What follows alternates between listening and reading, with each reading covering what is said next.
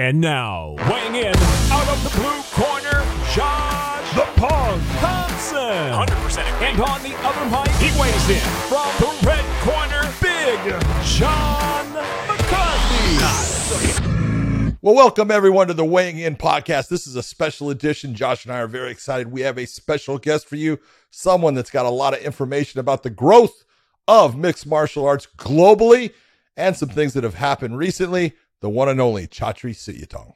Well, we are privileged to have the man that has started, is the CEO, the founder, all the things that have brought Asian MMA back. The one and only Chatri Sityodtong, the leader of One Championship. My man, how are you doing? You have to be ecstatic with what happened here on May 5th when you brought One Championship to North America, all the way back to Colorado. It was Broomfield, Colorado you have to be ecstatic. Yeah, no, it was crazy. I'm, I'm super happy to be here. Uh, big John and, and Josh, you know, uh, big fans of both of you guys. Uh, so uh, thank you for having me. Yeah. Uh, coming back to the States, you know, I, I, lived in the US for, I think, 18, 19 years, maybe even, yeah, almost 20 years, maybe around there. Um, uh, so it was kind of surreal because I hadn't been back in, in, in also probably around 20 years. And to come back, and to be able to, to, you know throw an event and the reception that we received. I don't know if you guys watched on Amazon Prime, but of course we watched it. thank you, thank you guys. But the energy was electric. I just could not believe. You know, I thought, to be honest, like I chose a smaller venue. Um, it's you know several thousand. I think seven thousand capacity.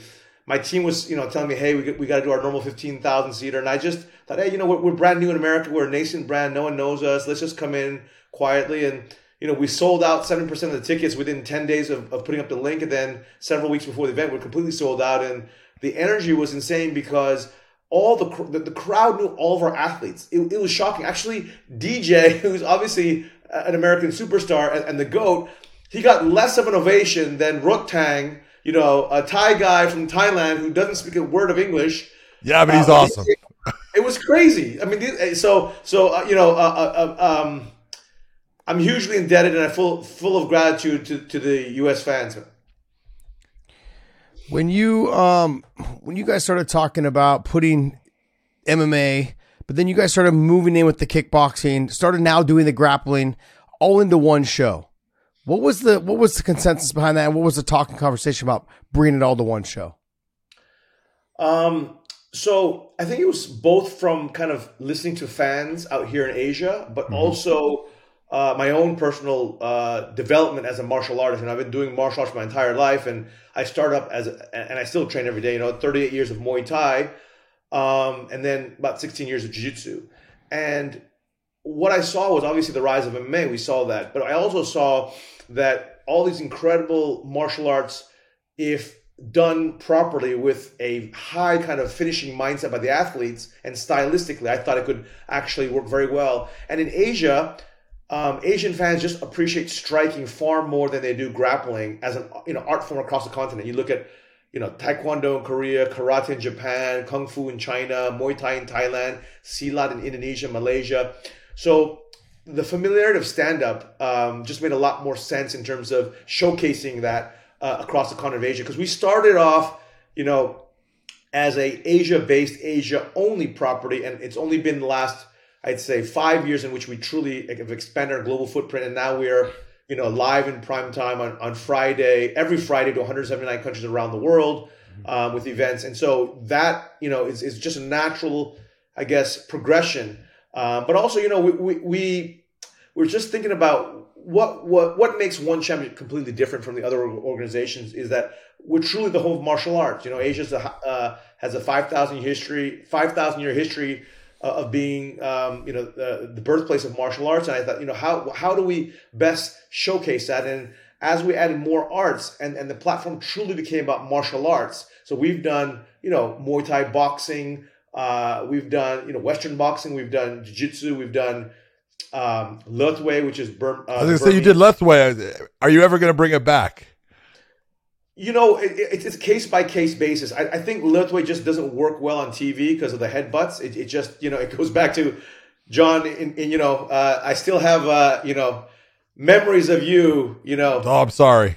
Yeah, UFC one, and you know, some crazy, crazy stuff, man. Like you, you're part of history, like that. You know, and I actually watched 1993. I watched the very first few UFCs live, not not in the stadium, but you know, I, I was one of the early guys who bought pay per view because it appealed to the martial arts community, right? So yep, yeah. Fourteen ninety five. It was big bucks back then. Wow. Think they were paying that. for Big John's arms. Oh, those yeah, big man. things at the time. You know, um, when, jo- when Josh is talking about all the things that make one a little bit different than everybody else, and the fact that you do have the grappling, the submission grappling. I, am going to go to your event that you just had, one championship 10 that was in uh, Colorado. You had two grappling matches there, and all the competitors are fantastic that you had, but there was a distinct difference between this. And I know that you're, like you said, you're a brown belt under Renzo Gracie, right? 16 years yep. in jiu-jitsu. Yep. And a lifetime yep. Muay Thai. You, you actually how many how many how many uh, professional matches did you have in Muay Thai? Uh, about 30. Wow. Okay. And so, in watching those two distinct matches, I mean, Mikey was so entertaining and showed exactly what grappling can be as far as a guy going. I don't know how many catches that, you know, Shaolin called, but it had to be close to 10 catches, and, the, and his opponent kept getting through those, fighting his way. That was how exciting we all know that grappling can be. Now, I'm going to go to it was I thought it was a great matchup, and you had Tye going against De Ridder, and I I was looking at that going, man, this is this is going to be interesting. But De Ridder in that, and I don't blame him, but he tried to stall it down as far as not allowing the takedown until he could get to the top position, possibly. When you have those two types of grappling situations, is there anything that you look at that you could change to make it to where yeah yeah, they so, all end so, up like the one Mikey had. Yeah, no. So I agree a thousand percent with you, John. Uh, Tye versus De Ridder really flopped. Uh, it was not what I thought it would be. It's not what Leo Vieira, who's uh, I thought it would be great. Yeah, I thought we were gonna be great. Um, but the reality is, um, you know, Tye is a very uh, the Ruotolo brothers, both Tye and yes. are, are, very very aggressive, high cardio, high pace um, finishers. So. Yep you know, I, I, I know in the back of my mind, even though De said in the um, fight week press conference that he's going to come out and go for the sub, in the back of my mind, I thought, you know, when you go up against a Tye or Kade, the natural instinct is okay. I want to finish, but you also, if you take too much risk, you you, you risk getting caught. caught because they're so fast. And and the other thing too is if you don't, if you aren't super defensive minded, the, the, their cardio goes forever. You know, so you can't you know, Tye and K can go 100%, 100 miles an hour for 10 minutes straight. De Ridder probably can do that for five minutes. Most grapplers can do it for five minutes. It takes a very rare guy to do go 100 miles an hour, you know, 1,000 miles an hour for a full yeah. 10 minutes. You know, and, and Tye and, and Kade have that natural ability. So, um, yeah, I was a little disappointed. I, I, I, mean, you know, I think Tye did everything right. He was trying to uh, initiate the action. Oh, I absolutely. Think, uh, I think Ridder was kind of in the anti jiu-jitsu mode of like, let me just buy some time and, and, and wear the guy out. Um, if, if, I start attacking too, then my card is going to drop, and he has better card than me probably. That was probably what was going on in Ridder's mind. I don't know. I, I didn't talk to either of them actually after the after the match, but I that's what I surmised. Tye and Kade are two of the the nicest young men I've ever met and been around. I've known them since they were about ten years old. Um, they're folks as well, both of them. Yep. Um, definitely really good kids to work with. They've got a huge, huge future and bright future ahead of them. Um, what what was it? Where? How did that all come about with you signing these two young guys? Because they're phenomenal. They're just great people. Yeah. So you know, one thing that uh, you know, I, I, travel all over the world for work, and you know, and I train every city I go to, whether it's jiu-jitsu or Muay Thai. And when we launched our Muay Thai product uh, several years ago, what has been very noticeable is a, our direct impact on the student base. I mean, everywhere I go, the Muay Thai gym owners will tell me that their business is up 300, 500% in the last few years because of one, right? It the, the popularity of one. And, you know, we have such a high finish rate in one. And people, I don't think American fans realize we have a 70% finish rate in one versus, let's say, a UFC at 35 or 40% and Bellator as well. And that's not to say what's better or worse. It's just that we are we are very fan friendly in that regard and Muay Thai, our rule set of three rounds, um, three minutes apiece, versus the traditional Muay Thai is five rounds, uh, three minutes apiece. Um, and also because our, our bonus system um, really rewards a KO that we just had these explosive knockouts and, and, it, and it just blew up numbers on YouTube and Facebook, organic video views and whatnot. And so we just had that kind of same mindset of like, how do we create a product from scratch um, with grappling that has an extremely high finish rate that's very, very exciting. And we scoured the globe, and obviously I hired Leo Vieira uh, to, to, to help me. And uh, obviously, Ruotolo Brothers and Mikey are arguably the pound for pound greatest technicians on the ground who, who, who always finish, right? Who strive for finishes. Um, and, and that's, you know, in, in large part why they're the face. But then you, if you take a look at um, the female division, well, you know, Danielle Kelly's a finisher. You look at Bia um, um, Basilico, she's also a, a, uh, finisher. Uh, Basilio, uh, you know, so, so, so, it's just we have, um, there's a particular style of submission grappler that we're looking for. Um, we're not looking for the folks who won by advantage or who game the system. We're looking for people who loves going after submissions and who take risk and very aggressive because that's what makes for a fun fight. And exactly what you said, John. I think Mikey must have had like I don't know 12, 15 catches in like mm-hmm. three. It's crazy. Going, I mean, and Osama is the current no gi world champion, and you could just see Mikey was two steps ahead of Osama, two to three steps. I mean, Osama, Absolutely. all he could do was just defend, and once he defended one, the next one he, he couldn't. He could never catch a beat. You know. Yeah, yeah I, I um I was coached by Leo for years. And oh, really? was part was part of team. Yeah, I was part of Team Checkmat for for years. Uh, during my stint, the second stint of um of the UFC. So towards the end of Strikeforce, he came and was training with us when we were in Strikeforce, and then uh, yeah, he was my main training partner going into the Benson Henderson fight. Wow. And, uh, yeah, so, no, yeah. Leo, Leo is a really close buddy, and, and yeah. I, I, just love him to death. Super good guy, and obviously just unbelievable jiu-jitsu. Yeah, he's phenomenal. And, and for, I got to be honest, I watched because I trained with his other his other brother uh, Leandro, and his Leandro was the coach at AKA. But then Leo came up and was kind of looking to open facilities there in the in Silicon Valley area, and uh, he was also getting ready for ADCs. It was like his return after not competing for years, and so we were just getting after it and getting after it. But man, he is such a just the things that he can do in such a small framed body and watching Crazy. him go with certain guys, whether it be Lucas, whether yeah. it be Lucas Leite or, uh, you know, or Buchecha, it doesn't matter. Yes. He just, yes. he'll get yes. after it and he, he'll do everything. He's a phenomenal, phenomenal person. I, I yeah. love him to death. And he's a fantastic, fantastic coach. Yeah. He breaks it down so easy for people to understand. Yeah. And, and I'm kind of lucky, you know, every fight week I get to train with him Mm. It's just it's it's it's like I'm I'm in heaven. You know, he's obviously a good buddy, but the fact that I have access to Leo and, and, and yeah. you know, it's just amazing. And and last in Denver, you know, it was in the room uh, training every day was in, in our gis was Leo, Buchecha, Roger Gracie, and Shaolin and, and then little old me. So you have to imagine yeah. these are like four killer world championship black belts, all yeah. like multiple world champions, and I'm just like a simple brown belt. I'm looking at these guys. I'm like, and so we had all these roles, and I tell you, Hodger does not take it easy. He does not. Whether you're a white belt or a black belt, his mindset is a champion's mindset. He's gonna crush you. He doesn't care what you know how you feel. Nothing. He didn't care. It's like that's what I love about Roger. You know, Roger's yeah, like Josh. It's not about your feelings. No. Yeah, that's what I'm saying. You want to get good at jiu-jitsu, I'm going to put it on you. So obviously, he's not doing Roger Gracie times one thousand, but no. he's doing everything. He's making no mistakes, and he's crushing me like a bug. Yeah. But obviously, it's a great lesson for me. But the point is that.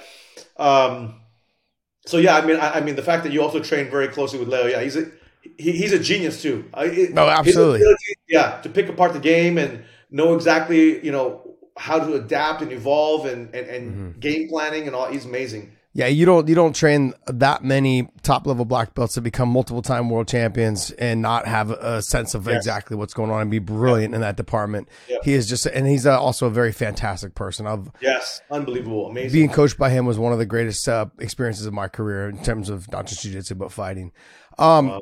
Moving on, let's go ahead and get into a little bit of the Leo thing and the Buchech thing. And uh, sure what is your relationship? Because even when I was working with you guys as a commentary uh, back in the day, um, I wanted to know what what's the relationship between Evolve and One? And because I've noticed that like uh, Michelle Nicolini was there helping to coach. Uh, I know Misha was there for a little bit, but Leo is there now, and I know you guys have always had a good relationship with bringing jiu-jitsu people into Evolve to help. I guess well, so, get them so connected I, with yeah. one. So I, I, own Evolve, and mm-hmm. and that's how my whole martial arts journey on the business side of things started. Right, I didn't start. I started evolve before I started one, mm-hmm. and uh, today it's completely separate management teams. Well, actually, as of you know seven eight years ago, it's completely separate management teams, and I spent all of my time at one. And there's a management team that runs Evolve separately, and it's a chain of martial arts schools that has you know the most number of world champions across all the different disciplines muay thai jiu-jitsu et cetera et cetera and, and mikey is, is, is you know training out there lives in singapore the last uh, year or so. Um, and uh, the, the, the point is that for a fighter if you have access i think we have like 70 80 instructors that evolve you know from all the different disciplines. And they're all world champions whether it's a wba boxing world champion a, multiple time jiu-jitsu world champion like mikey uh, you know muay thai world champion like Nong-O etc um, they all uh, you know, at one point used to work there as instructors or still do work as, as instructors. And obviously that's, that's great for the, the average person wanting to learn martial arts. But if you're a fighter, um, and Michelle Nicolini came here for, I think, three years, if I'm not mistaken. And she was teaching Muay Thai, but also, uh, sorry, teaching Jiu Jitsu and learning Muay Thai, upgrading her MMA skills, etc. And then she fought a few fights and won. Mm-hmm. Um, but uh, yeah, so I mean, it's I think it's it's a widely known fact. Uh, in in in uh, here in Asia at least that uh, I own um, both comp, or I started both comp, founder of both companies, and, and, yeah, I own them. Yeah. My question for you is: it's kind of a little bit complex because one is in that, that position right now where in Asia you've been doing great. You've just come to North America. You had a fantastic show. Yes, you can sit there. I, I agree with you when you talk about the size of the arena. I would have done the same thing because you want to have a sold out arena compared to something that's got empty seats. I think you would have sold those seats too, but you know, having that small arena, that's the right way to do it. You were smart in doing it that way. But now where do you go? I know you can always go back to Colorado. They the commission there allowed you. Are you going to try to expand the one one's brand and the global rule set here in North America? You're going to have to kind of go through the ABC and try to get them to change their mind about certain things because Josh and I will both tell you, look, I, have said for a long time, I was one of the ones that helped set up the unified rules. Some of them I love, some of them I hate, you know, and it's just, it was a matter of you had to have, you know, you had to acquiesce to certain people that really didn't understand yeah. the martial arts. Yeah. But, you know, I look at knees to the head of a grounded fighter.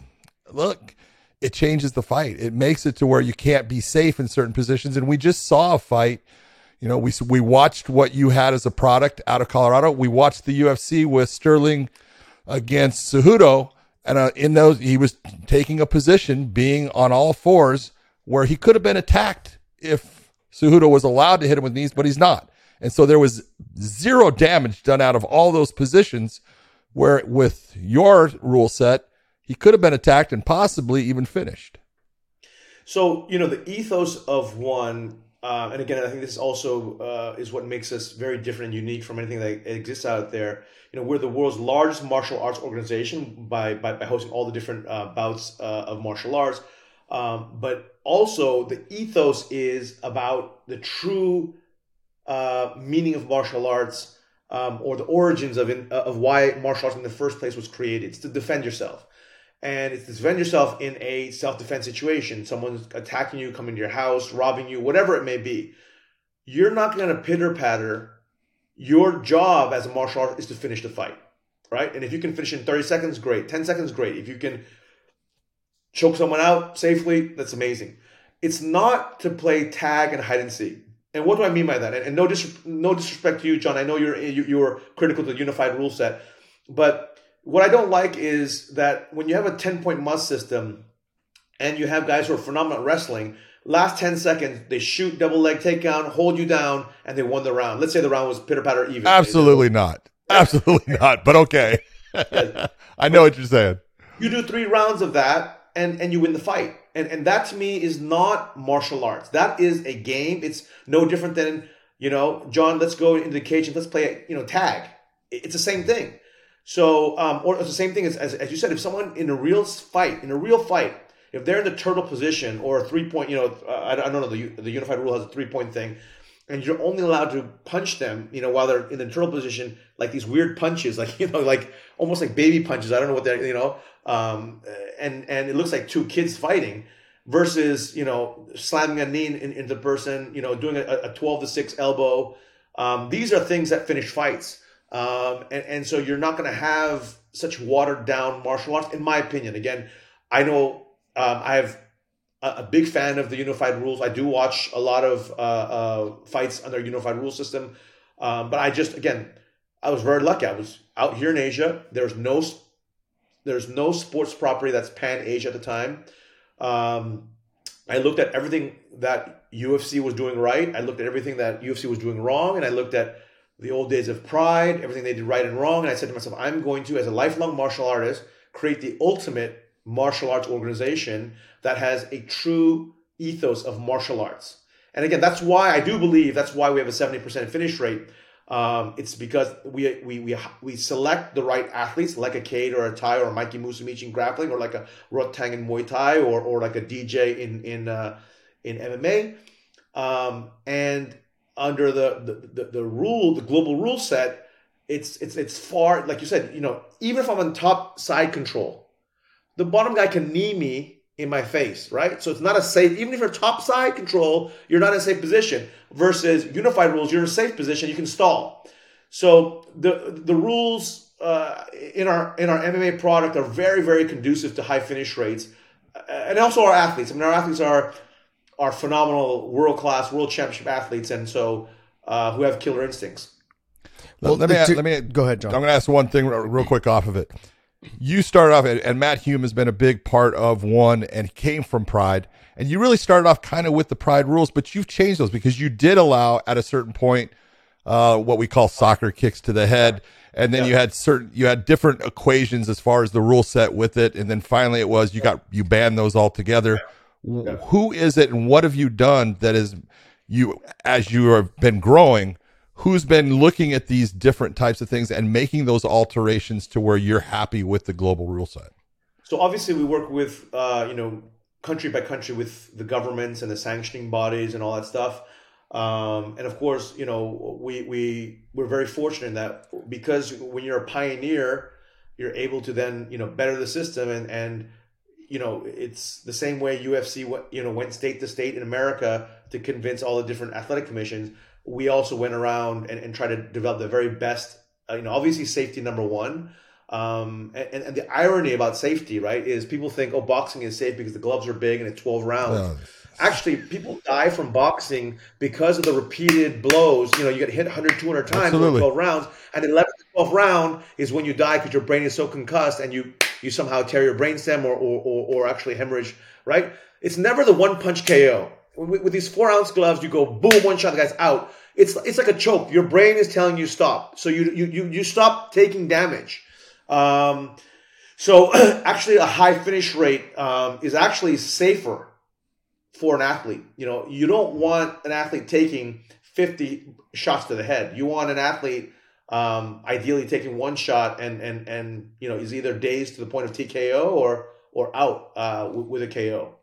To piggyback on what John's uh, original question was, was where do you go from here? Uh, Colorado is uh, the you're allowed to use your rule set, but where do you go outside of that now into other states? Have, have any yeah. other states expressed yeah. interest in hey, yes. we can make these adjustments?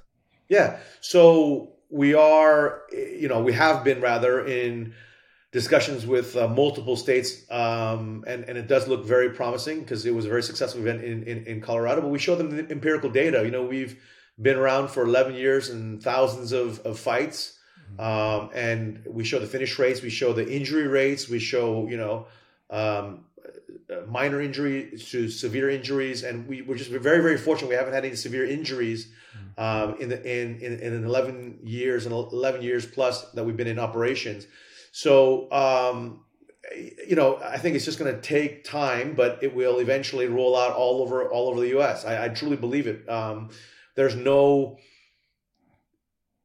combat sports has become the hottest segment in all of sports globally, and any state.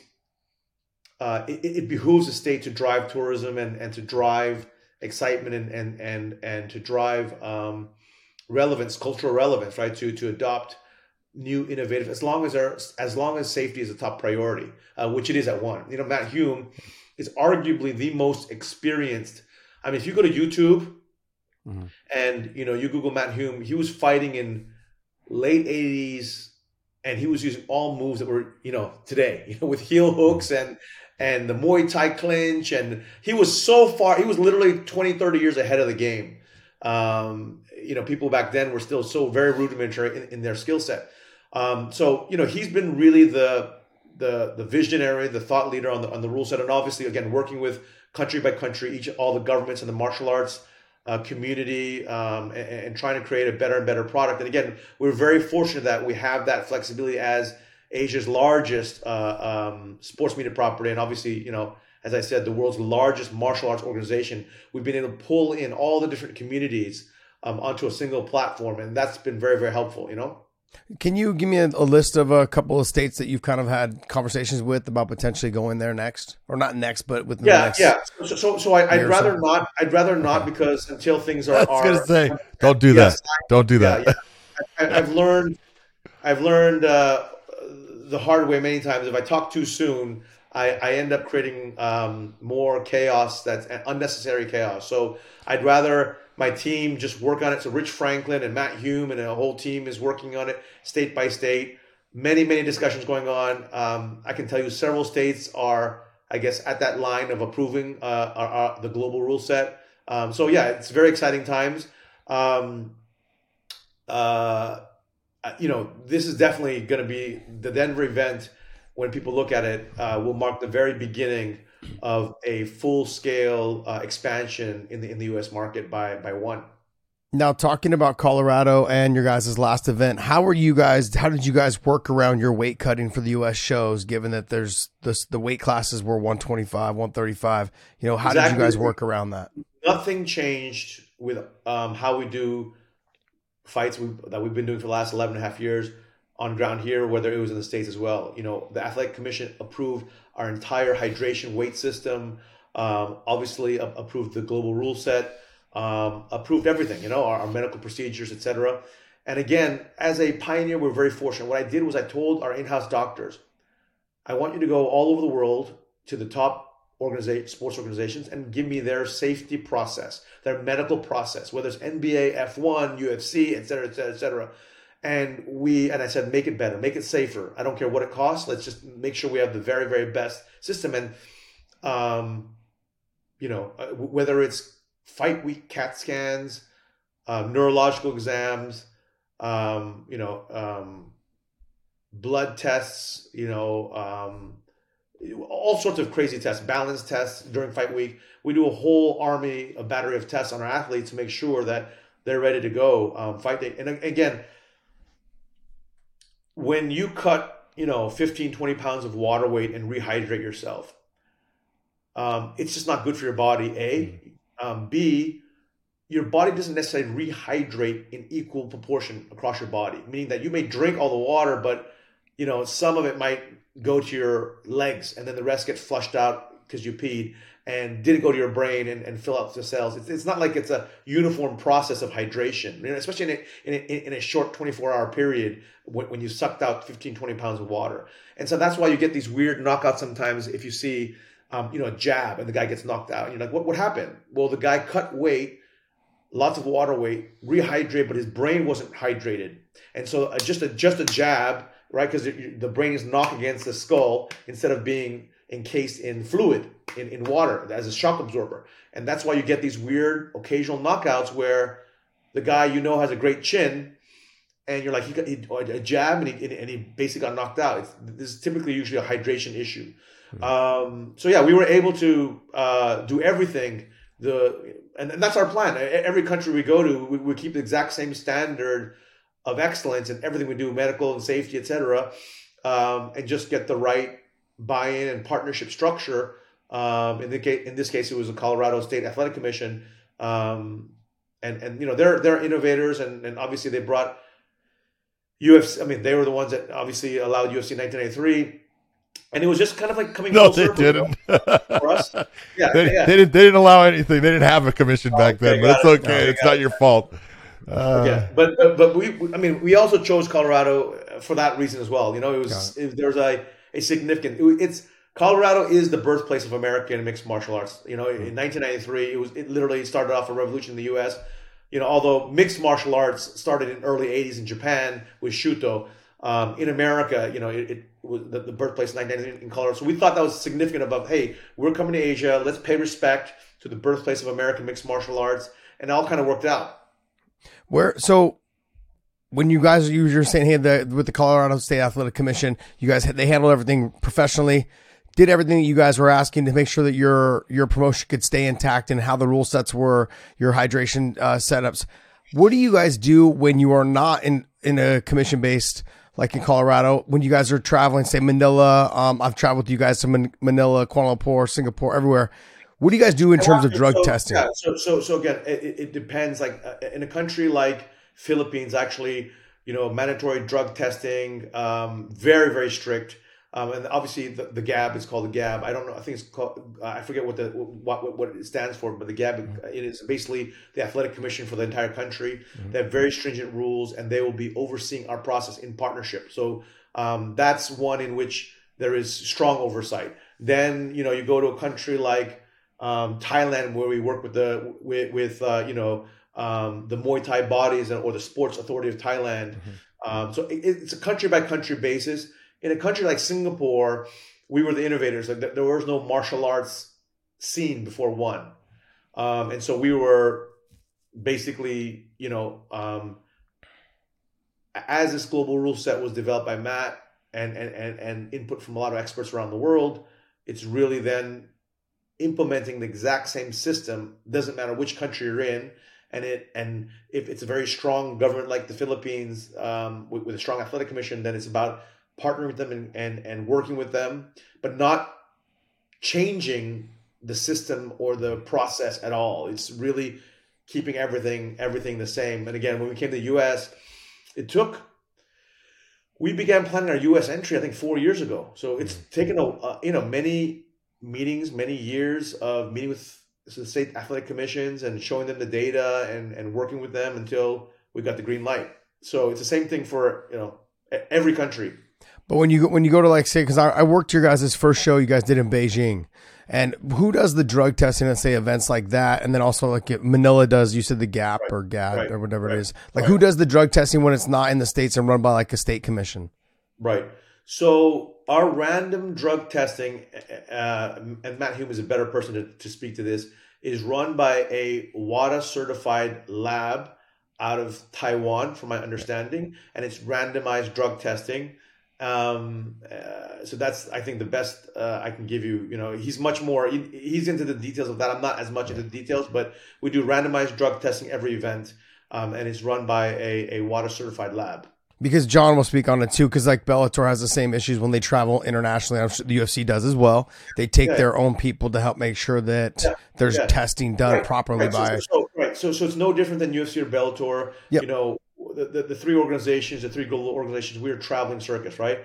When the, when Bellator went to France, I'm sure they had to do a lot of the stuff themselves. But again, they have systems and processes and people that are already doing it, and we just again try to standardize everywhere we go, so that there's no oh well we allow soccer kicks in this country but not that country. No. So that's why it was very important for us when we came to the us was like hey everything we do out here in asia it's exactly the same. And and, and it has to be. You know if you think about it if you're going to be a truly global brand, you know, a, a Big Mac tastes the same, doesn't matter where you are in the world.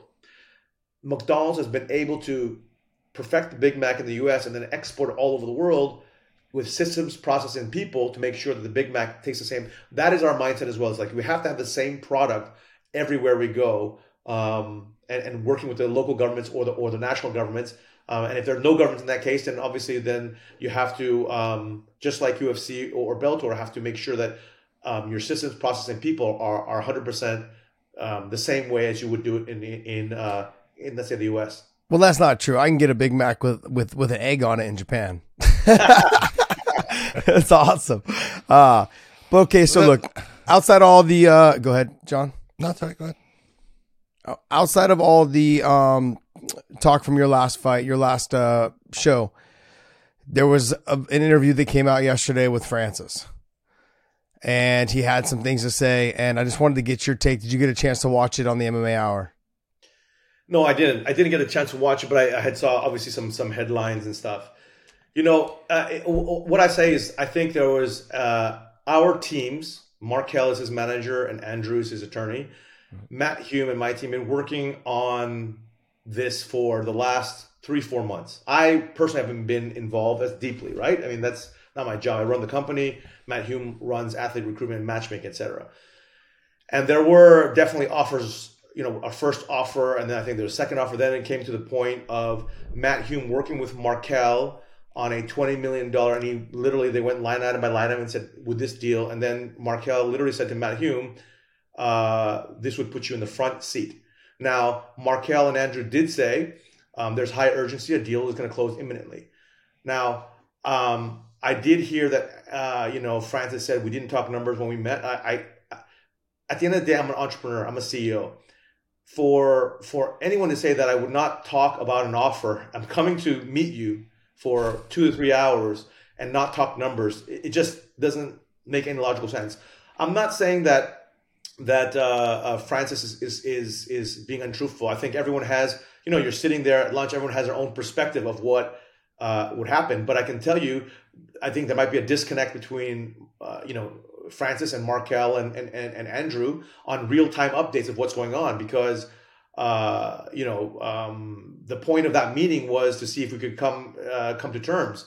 Um, and the point of the meeting was not just to sit there um, but of course I uh, being the entrepreneur I am I'm going to try my best to to to explain why one is the best option for him and all that stuff. But at the end of the day after we walked away shook hands and we, it was on good terms. Um, but the next day, I messaged Andrew Marquel, and, they have all screenshots of it. And I said, "Hey guys, thank you so much for the for for, this whole process because they've been working with us for three four months." And I said, "You know, at this point, we, we, we're going to withdraw." And you know, I think the big mistake is I probably shouldn't have gone and said that to the media. You know, and then the media put a lot of different spin on things, and you kind of lose control of the discussion. And so that, in hindsight, I feel very bad about, but you know, uh, Francis, I'd say a lot of stuff he said was truthful. I think a lot of stuff he admitted or inadvertently admitted, maybe he wasn't aware that Marquel and Andrew were in sync with Matt Hume and stuff on offers. Because just like me, I'm I'm relying on my team to work out details with with uh, his team. I'm not I'm not I'm not personally doing the negotiation or the or the offering to Marquel or Andrew. Um, I, I, don't think anything untoward was done by anybody. I just think it you know these things um, sometimes when they're out in the media, it just it just ends up snowballing into you know he said, she said, etc. But um, I can tell you in good faith that Matt Hume and Marquel and Andrew worked together for the last three four months trying to get something done, and then it came to a point where like Chatri, we have, and I remember this message from Matt Hume saying, "Hey, this is a, a, deal that Marquel says we can get through." That will put us in the front seat. Okay, and then Chatri, go meet Francis. And that was literally the conversation. But again, um, I have not seen what's Francis. I just saw headlines of him, you know, um, saying something. We didn't even talk about numbers. We did talk about numbers. Um, I pulled out Matt Hume's numbers, you know, that he and Marquel were talking about, uh, the $20 million. So, um, yeah, but look, at the end of the day, Francis, um, we couldn't make it done. We and, and that's why we withdrew, and and he got what he wanted in the end. So at the end of the day, I think no harm, no foul. He's in a happy place. He's in a good place, and you know we couldn't get it done based on what we felt was um, a, a, true win-win for us. Right? Everything in life has to make sense, and I think for PFL it made sense, and and and so kudos to PFL and kudos to to, to Francis. I'm zero, like literally zero. Uh, it, again, the the mistake I made was just that talking to the media saying I'm going to go meet Francis was was a big. I just in hindsight, you know, like uh, I I kind of innocently just said that, and then it just blew up, and then yeah, then it's he said she said, and I, I, yeah, it is what it is. Look at anything that comes out. Sometimes you say something, the media's going to put it out the way they want, and that's you know unfortunate. but let, let me ask this one thing off of it then because it was when I, I I listened to Francis and he said that you know he told you right away, look, you know, I, I'm I'm probably going to go to the PFL. That had to in some way make you go, well, if you know where you want to go, you know, I, yes, you're in a position that you could possibly talk him out of it, but does that set the meeting off with almost like a a bad a shank on a golf shot or something? So it's almost is, bad. This is where I, this is where I tell you the disconnect, right? Like Marquel and Andrew told Matt in writing, uh, as well as verbally, that this is a meeting that Chatri has to present this, and and and you'll be in the front seat. This is what I was told by Matt, and Matt was you know saying this is from Marquel. And again, I don't think anything untoward is happening. It wasn't until midway in which which uh, in our in our uh, meeting with Francis, it wasn't until midway that he said, "Hey, I'm really leaning to, to PFL." Um, but of course, that doesn't mean anything to me. Like meaning that my job is to make sure any athlete um, you know, like Roberto Soldic had offers from UFC and I think Bellator and whoever. Um, and we were late to the game with Roberto. And I said, Roberto, give me a chance. You know, come to Singapore, watch an event, and let's hang out. And you need to thank me for that one too. You you so, need to thank me for that signing of Soldic because I I I swear to God I was in Ireland with him and he was talking about he's gonna go. I said, what are you doing? I I said, Roberto, you're a prize fighter. You go to the place that's going to pay you the most money and give you the fights that you want. The most money. That's what you're doing. And then all of a sudden he signed with you. I went, way to go. Smart man. Yeah. Loved it. So, so, so that one, so that one is an example. We were behind. You know, John, whether someone's behind or ahead in the deal making doesn't matter because you know he had two offers, right? What, what what matters is can you come to terms. So yeah. for me, you know, you know, um, yeah, I, I, again, I, I just I think it was a lot of media and misunderstandings and and just honestly, like it's. um how many times have I been in a situation, whether it's a you know a sponsorship advertising deal where we're behind or we're ahead and we end up losing the deal, or we're we're we're behind and we end up like again Roberto's a great example. We're way behind. Uh, UFC had given an offer about a month before, and we're way behind. Um, and I was able to convince him to, to, to come join and sign with one. So you know, I, again, but what will stop me though is if I feel like, hey man, um, there are certain terms in which I don't think we could could make things work right uh, on win-win terms. And so again, I do believe Francis chose the right organization, and and I wish him well. Um, in hindsight, I wish this hadn't played out in the media between me and Francis. Um, but behind closed doors, you know. Uh, from my understanding, Marquel and Andrew and Matt are on, are, are in good terms, and you know, uh, th- there's no ill will whatsoever. But I do think a lot can get tra- lost in translation. Um, yeah, so I, I think maybe it is possible that Francis was annoyed that this came out in the media. I have no idea, right? But I can tell you that his version, some of the things he said were, uh, again, this is from the headlines I see. I'd have to go watch uh, what, what, he said in, in detail. Um, but again, it's not it's not worth my time. I mean, at the end of the day, he signed. You know, I I, I wasn't able to get it done, so it is what it is. But we did send an email uh, or, or WhatsApp message to Marquel and Andrew after the meeting. Hey, we we, we, we can't we, we, we are withdrawing from the process, of which we've been at it for three four months. Um, yeah, I mean, I, I there is actually no drama really. It is just when you let things play out with, between multiple parties um, in the media. In the media, yeah. Yeah, yeah, yeah. When when I, I look at when I look at his contract that he signed with the PFL, and I'm assuming it was very similar to kind of what you guys had offered, and yours being a potentially a little bit more. Um, it, he he wanted guaranteed money for his opponents up to two million dollars. I mean, as a as a promoter, that's a great example. He did bring that up in, in our meeting, and, and again, that's what I'm saying. I don't want to go into he said she said. He, he brought, and that's also what I said I, in my mind at the time. I said, "Wow, that that we can't do that. We, uh, we it just we can't." Then suddenly we we have no ability to control our event profitability or loss. Right? It's very very difficult when you have when you're in a situation like so. I just certain there are certain things that were um, not financial, right? Not not fight not fight purse related, but more like board and and and um, opponent pay and mm-hmm. things like that. That in the end we couldn't feel comfortable doing. So again, um, it's neither here nor there. I, am sure Francis is going to do very well in life. He's a good guy. He's a good champion, as I've said publicly all the time, and I believe privately as well. Um, yeah, it's just yeah. When, the, when when a company like the UFC or I know a company like Bellator and yourself, when uh, do you feel like it's a snowball effect when a fighter comes in and goes, "Hey, I want guaranteed money for my for my opponent and I want to be on the board and I want to be able to do this over here in this country." When they start making the calls, do you feel like that's of opening the floodgates now for other fighters to go, "Hey, he got it. I'm demanding it." And then now you have to answer to the 250 or the 300 fighters you have on your roster. Um no, I think for me, you know, uh, board seats and stuff like that, um, you know, who's on my board right now are, are literally some of the smartest institutional investors in the world.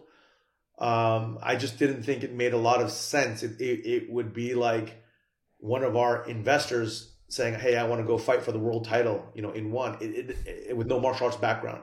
It just doesn't make a lot of sense holistically, right? So that's again it's it's a personal preference thing. It's not a it's a rather ideology or or philosophy that whatever position you are in the company should you should be able to add uh, a value to the organization so that the collective organization can do well together. You know, uh, uh, is greater than the sum of its parts.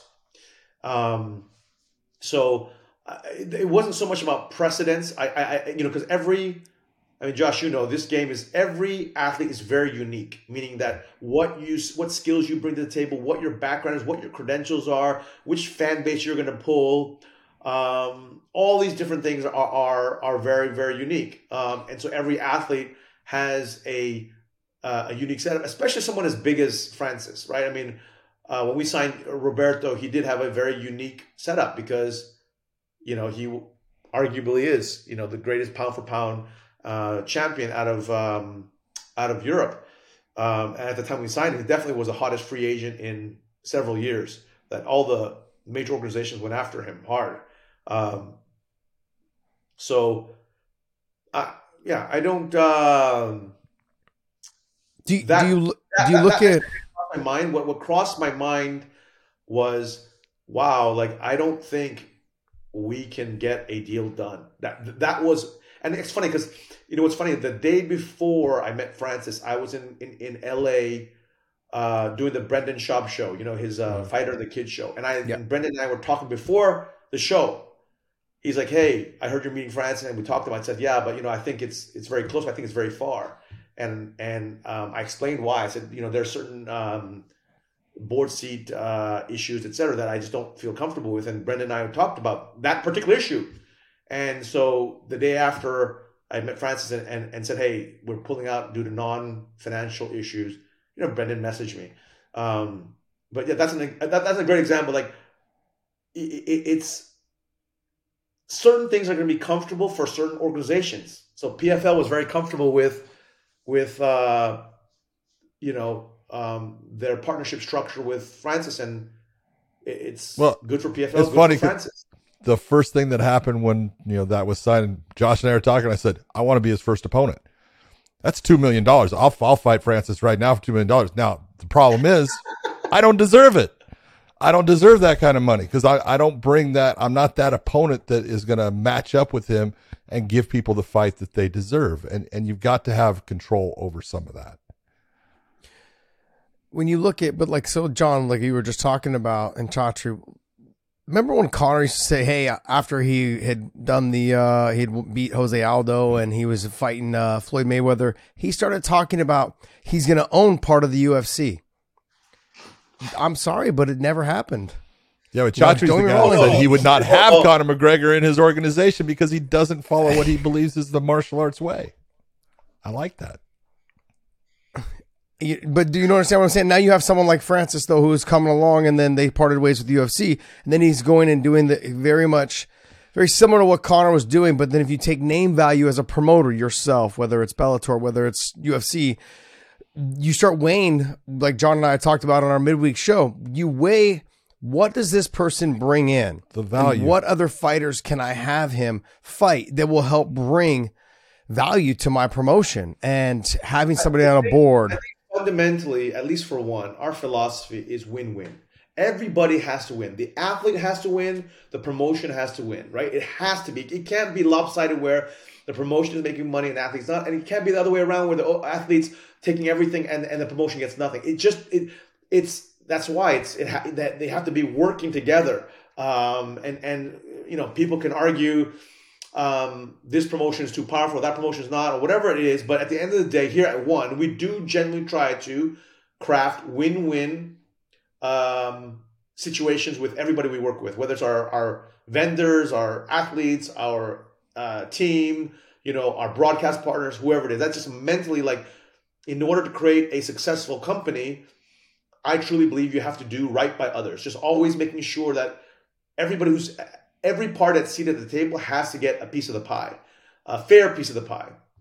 Um, but you know, again, everyone has a different assumption. Like maybe PFL is assuming they're going to get a million buys um, with Francis and whoever, and therefore the economics work. When we try to put the economics, you know, to to work on the opponents, that's when when again, and um, and the board stuff, you know. Uh, but he got those with with with with with uh, with PFL. So that, that, that's what I'm saying. Like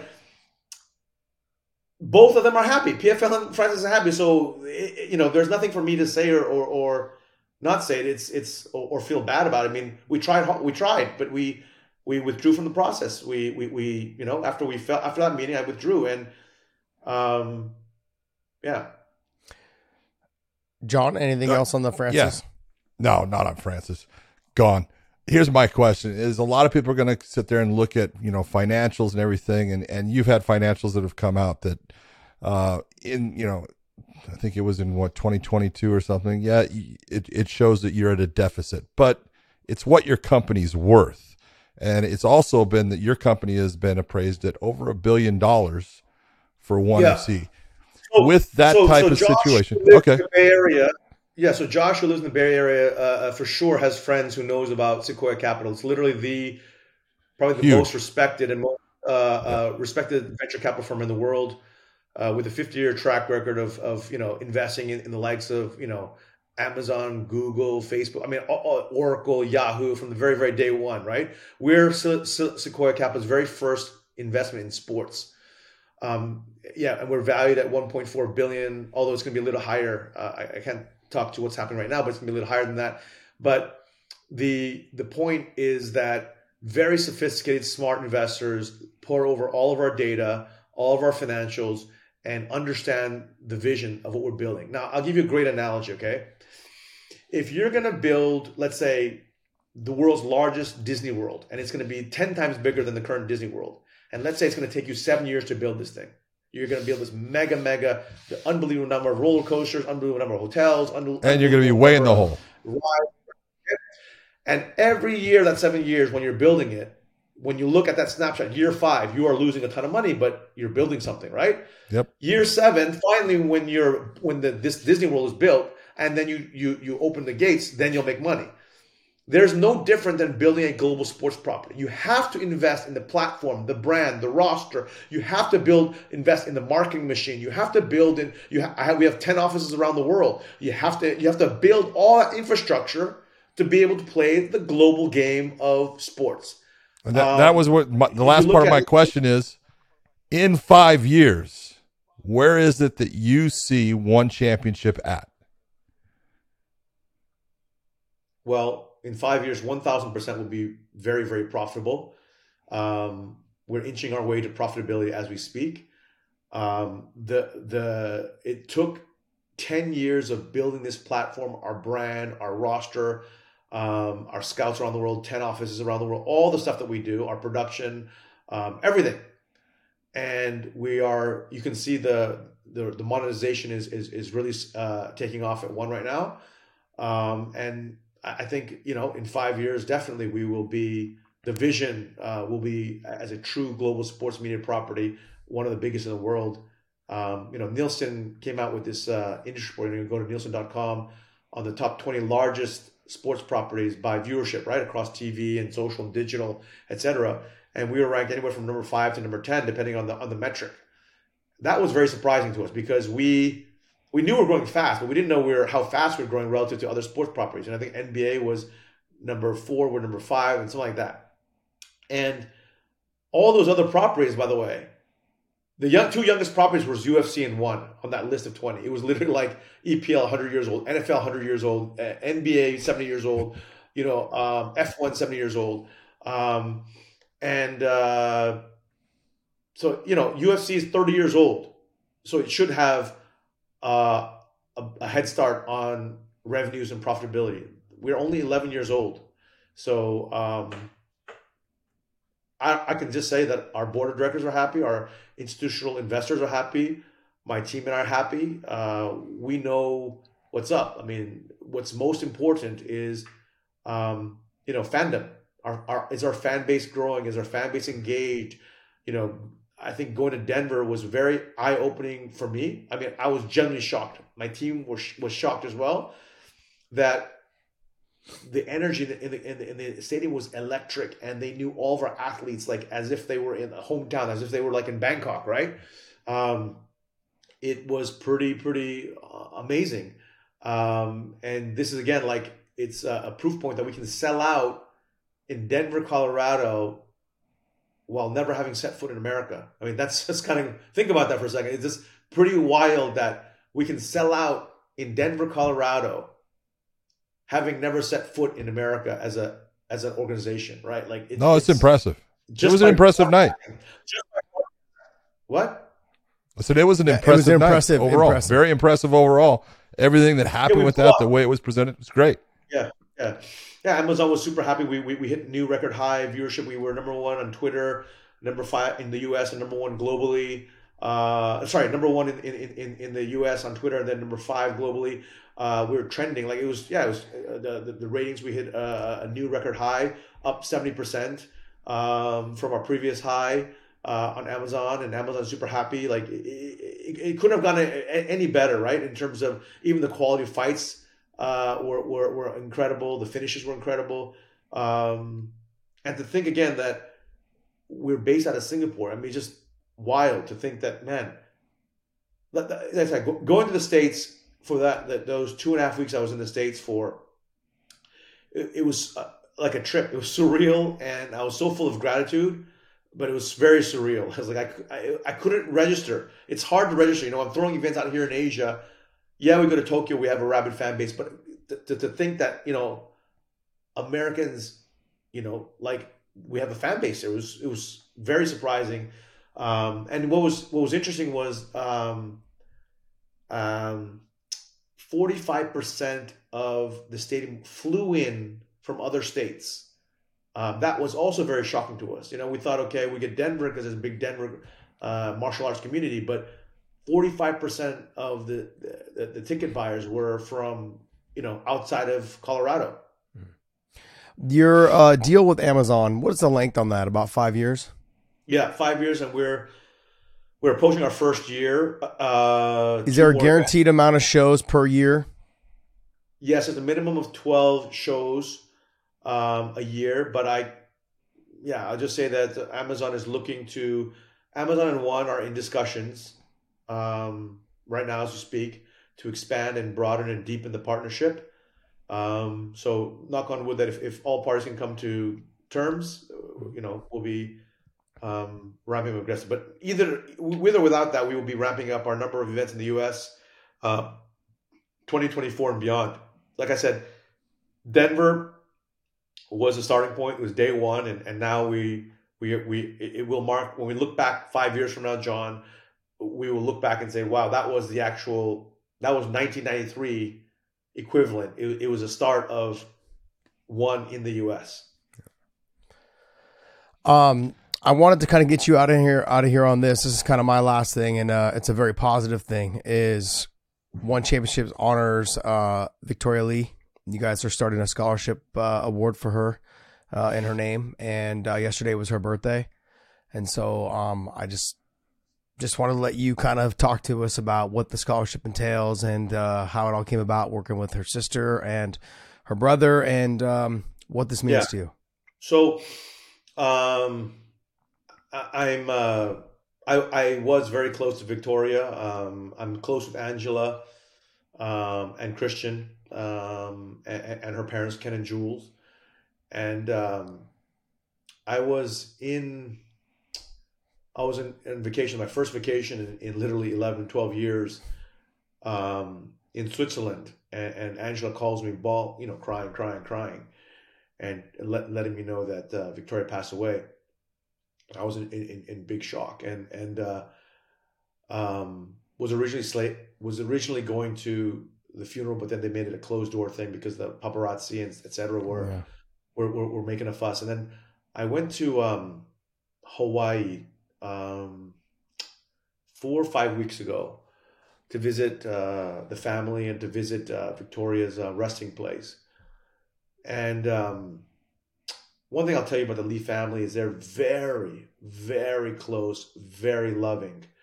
Um, you know, four four children and, and, the two parents, Ken and Jules, and uh, it, the, the the love emanating that family was just really truly extraordinary. It wasn't a, a normal family that I'm sure they had their you know rifts and, and rafts, whatever you know, um, uh, brothers and sister sibling fights, whatever it is, but um, I'd never seen a family, and even to this day, that has so much love, um, and, and family is just really everything for them, right? Truly. So um, going to Hawaii was just, it, it, was devastating, you know. Um, and uh, I've known, you know, I, I met first met Victoria at 11 years old uh, when she first came to Singapore um, because her Angela had just signed a one and, and uh, that's when, when, I met uh, Victoria. And uh, she was a prodigy back then. Um, she's the best in the family. And um, the, the, I mean, when I mean the sweetest, most gentle girl you could imagine, even at 11, and wise beyond her years. Um, yeah, it's been very hard for the Lee family, and, and, and when I went to Hawaii, it really it it really rocked me hard.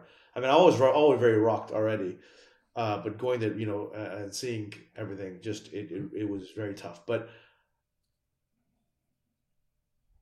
so the last several months since Victoria's passing, we've had multiple discussions. I've had multiple discussions with Angela and her family um, on on how best to honor Victoria, and we came up with kind of three simple things. One is honoring Victoria Lee Day, January thirteenth of every year. Um, uh, encouraging our fans our athletes to uh, um, do random acts of kindness to strangers or whoever. This is kind of like you know Victoria's like thing, and and uh, do that. And then the second piece is um, uh, Victoria Lee um, Award for the athlete who contributes most to his or her community. Um, you know, charitable contribution or, or time or effort, whatever it is. And the third is um, scholarships um, at, to to evolve for uh, any athlete in their teenage years wanting to be a world champion under 18 years old. Just have to write an essay to victoria.lee at evolve MMA, evolve-mma.com uh, on why they deserve to have you know full scholarship as well as uh, why why they want to continue the legacy of Victoria. Um, and so this is just again the, these three things what what the family and I together worked through and, and, and arrived so that we could continue her legacy. And, and again, like I, I, words don't do it justice. I'm saying it, but it just doesn't do it justice. She was the sweetest, kindest, most humble, gentle soul. And, and it just, yeah, it's just a, a very, very, um, and, and hundred percent she was going to be a multiple time world champion in one. That, there was no question about it. No question. So, just gone too soon. That's the biggest thing. Yeah, yeah. Gone way too soon. Um, John, do you have anything else, bud? No, I just want to say in the end, you know, Chatri, thank you for uh, everything that you're doing. Thank you for your time, first off, and thank you for you know representing the martial arts the way it's supposed to be done. Your uh, your your organization as a whole really shows out, and I'm saying that through the Muay Thai, the boxing that you've done, the Lethwei, all those things you really show the martial arts, and it's really appreciated. Congratulations on the success. No, that, that, that thanks a lot. That, that means a lot uh, coming from you, John. Like I still remember, you know, the, the, those crazy fights in the UFC, and, and it's kind of surreal for me even to be sitting here talking to you, John, and, and uh, so big fan of big fan of yours, and, and same thing for Josh. So thank you for the time, guys, and and uh, you know, um, please let me know if there's anything I can do to help you guys in any way. Just ping me anytime. Appreciate Right, it, brother. Thank Thanks you for so coming much. All right, thank, we got to give a big thank you to Chatri for his time there. It is late where he's at, early where we're at, so it took a lot for him to get on, but we appreciate his time. Josh, this is a guy that you actually worked with. You've known for a while. What'd you think of some of the answers? I thought he was very eloquent, especially when it came to the Francis stuff. I thought he handled it uh, as as best he could without, you know, you don't want to say too much because you're hoping that something will come. You're you're Well, hoping he kind of talked about maybe he said too much already. Yeah. Yeah, yeah, I, that that might that might have been it. But look, I think uh, he handled it uh, professionally the way he talked with us about it.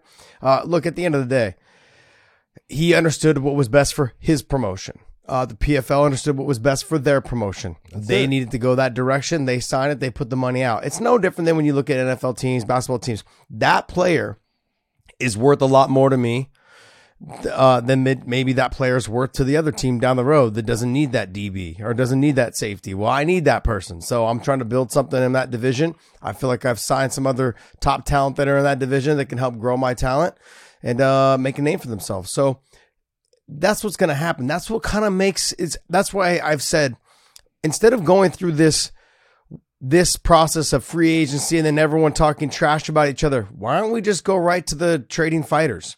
Then each promotions gets something out of it. I mean, I know I'm I know I'm beating a, a dead horse over here, but I think Just a little. th- there could have been a moment there where hey, UFC called them and said, "Look, we're not getting this deal done." So, um, you know, and we're going to trade him off to you. And I'm going to get a little bit of something out of him. That- Couldn't I- do I that. They didn't have a contract with him. but his con no, he, they did have a contract with him. His contract was uh, I'm saying They could have done with that Francis, long ago. Yeah. They could have done it one fight before. Yeah. It's no different than when you have the NFL players, right? They usually have one year left on their contract. They realize it's not going in the right direction, or they just don't want to invest in him any further. And they say, okay, look, let's go ahead and trade you off to a team that maybe needs a DB. And then hopefully the relationship that's built that's better over there. And then they can re sign them. Um, one year win a, win, maybe one year win a Super Bowl. Who knows? And now they want to stay. Who knows what the circumstances are? But Francis put himself in a position to open the floodgates for other fighters, which I I applaud him very much. Um, I think that now you're going to start to see promoters understand that this is where the direction of the sport is going. It's going to start to become more of, I think, like an NFL. I think they're going to start trading fighters to avoid having this type of conflict. Like it's bringing a lot of negative energy towards the UFC. Uh, other promotions that are in the sweepstakes of trying to get these fighters, they also get negative blowback. Um, why not? Let's go ahead and just say, hey, UFC is going to trade for this person, or Bellator is going to trade for this person. One's going to trade for this person, whatever it is. You can end up seeing this happen to, to avoid all the blowback. And then on top of it, going, hey, we knew we couldn't get the deal done. He was asking too much, but this promotion wanted to give it a try. Now he's going to have to fight one or two fights over there uh, to honor the contract.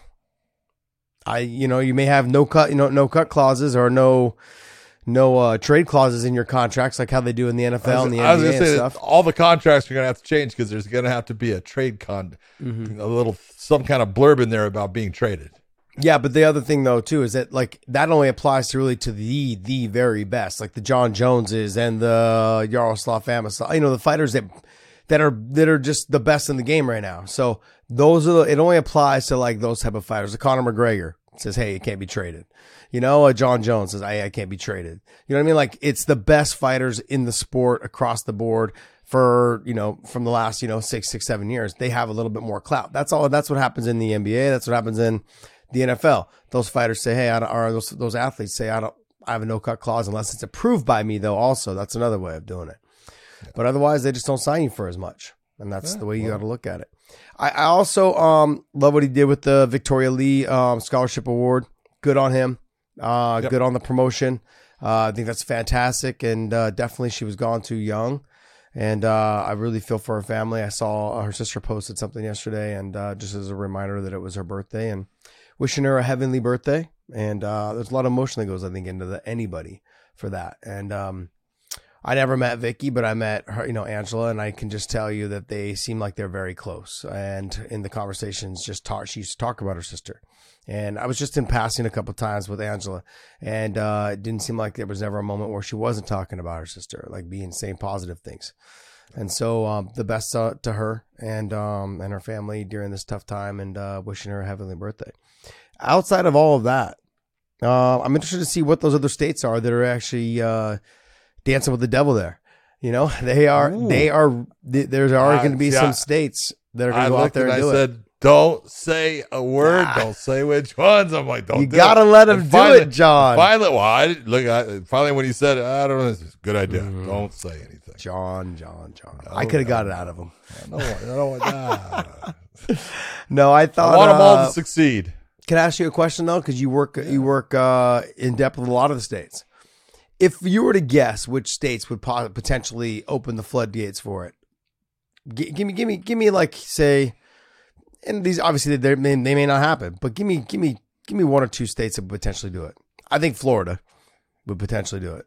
Nah, I'm not too. Eh, eh, I think what you're really going to be looking for is which states you have the Association of Boxing Commissions, which is combative sports boxing and MMA, and there's there has been a split now for the last ten years or so, and that's you know rules of MMA are split and what you know everything is, and so it's the ones that have kind of stepped away from the ABC you know, the, the state like a Missouri has stepped away from the ABC.